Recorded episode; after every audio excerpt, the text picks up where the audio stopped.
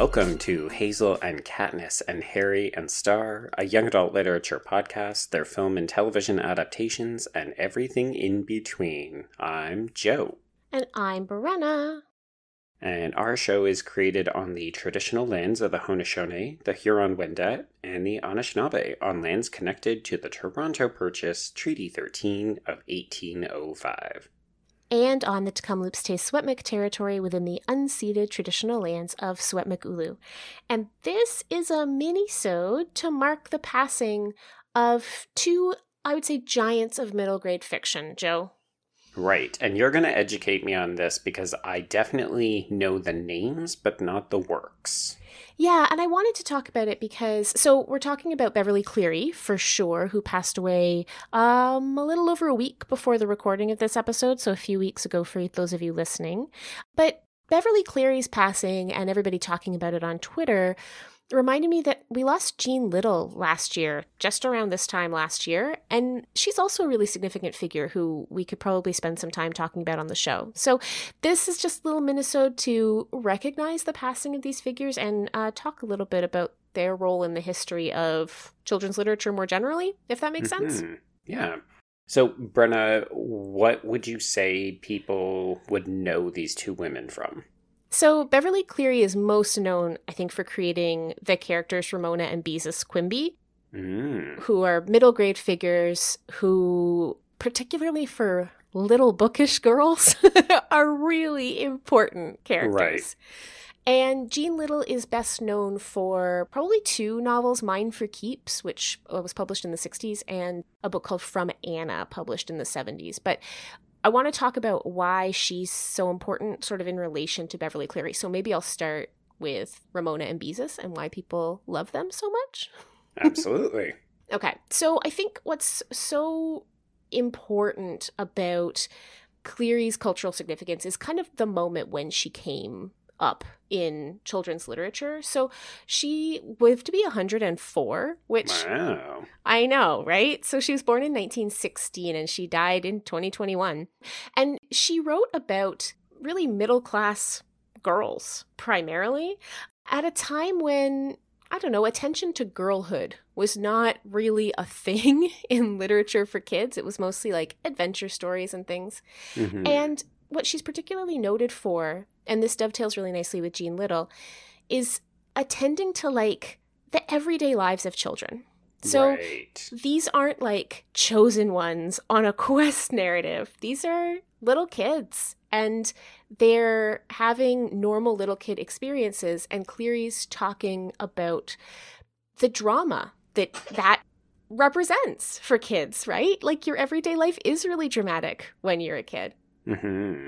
Something that a lot of people have commented on is the fact that when you read Beverly Cleary books now, they seem just really sweet and gentle, but they were actually pretty radical for their time period, right? Because they were representing this this version of childhood that was pretty true to life and it really centered on kind of bookish, smart, interesting girls and the adventures that they have.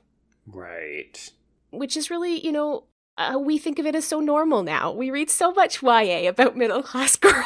Mm-hmm. it's all we read now.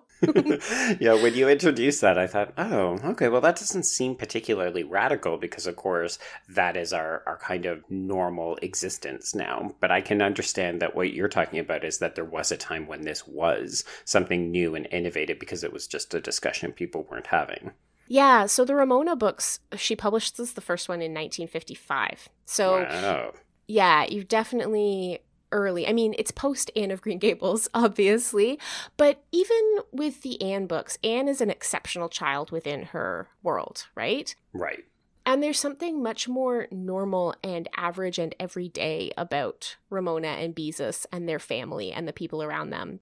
Every bookish girl can relate to Ramona.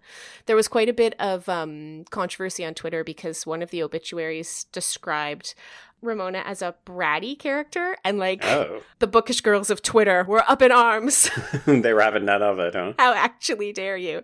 And you can just see the significance. But as I was saying, like hearing people talking so much about Beverly Cleary, who is, you know, like this huge she's a huge figure, right? There's a residence hall named after her at University of California, Berkeley. Hmm. There's endowed chairs to her all over the world. I think the Oregon Library System named the children's book rooms after her. Like, everybody knows Beverly Cleary. I wanted to take a second to talk a little bit about a, a figure who I think dovetails with a lot of what Beverly Cleary did, but who particularly our American and international listeners might not be so familiar with, and that's Right. Jean Little Okay. because she's a Canadian writer. So Mm. she was born in 1932 and she died last April. So we're coming up on just about a year. And in her life, she published 36 novels for sort of middle grade and young, young adult children, Okay. with her first one out in 1962. And what I think is so interesting about Jean Little is she was blind. She progressively lost her eyesight over time, but by the time she was publishing her later books, she was using like a voice to text computer program. Oh wow. Okay. And a lot of her books focus on disability. Probably one of her most famous books, Mine for Keeps, which came out in 1962, that was her first book, is about a little girl with cerebral palsy who gets a dog and whose dog becomes like her companion. Hmm. And again, they're very much about the minutia of childhood. They're about sort of everyday life for children. But what I think is so interesting about Jean Little is that she started her career teaching children with disabilities as a special educator. And she was really disappointed by the landscape of children's literature in the 60s. She really resented that disabled characters in children's books at that time basically had two outcomes. They either recovered completely and lived quote unquote normal lives, Sure. or they died. Of course. Yes. Those were the only two options. And what she wanted to do in her books for children was show what it means to live with disability Mhm. and be depicted as still like living a fulfilling life. And this is a pretty radical thing. I mean, it's still kind of a pretty radical thing in YA, right? We're still is. It really, really is. I'm thinking back. We've talked a lot about mental illness, less so about disability. But yeah, the narrative, honestly, as you were talking about the two options, I thought, oh, okay, yeah, we're still getting those stories. yeah. Whereas a book like Mine for Keeps, which I remember reading as a little girl and just just identifying so strongly with this girl protagonist and her pet and the idea of them kind of just moving through the world together as like this unit. I just loved that as a kid.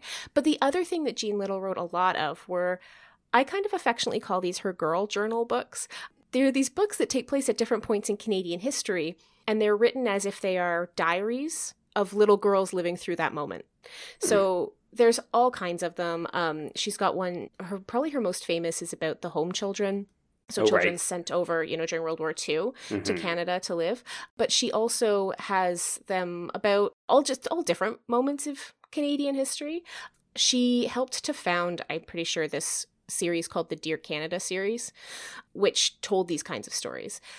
And then her other really famous book from Anna is about a blind girl from Germany who moves to Canada just on the eve of Hitler coming to power in Germany. And so it's 1972 and it's about disability, immigration, racism, anti Semitism, violence.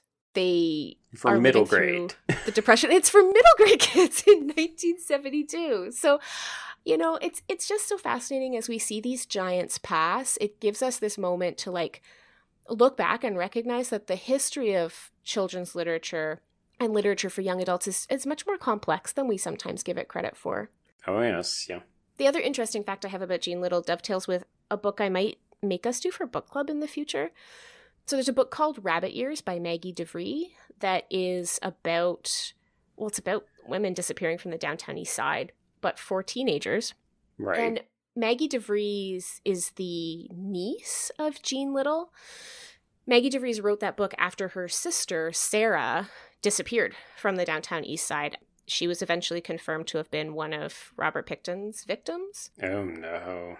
And Jean Little and her sister actually raised Sarah DeVries' two girls after that happened, or two children, a boy and a girl, I think, after that happened. So I don't know, just fascinating figure, fascinating moment. She has this piece that she wrote for the CBC, and it's all about like how you create family out of tragedy, like reforming a family out of the tragedy of losing her niece.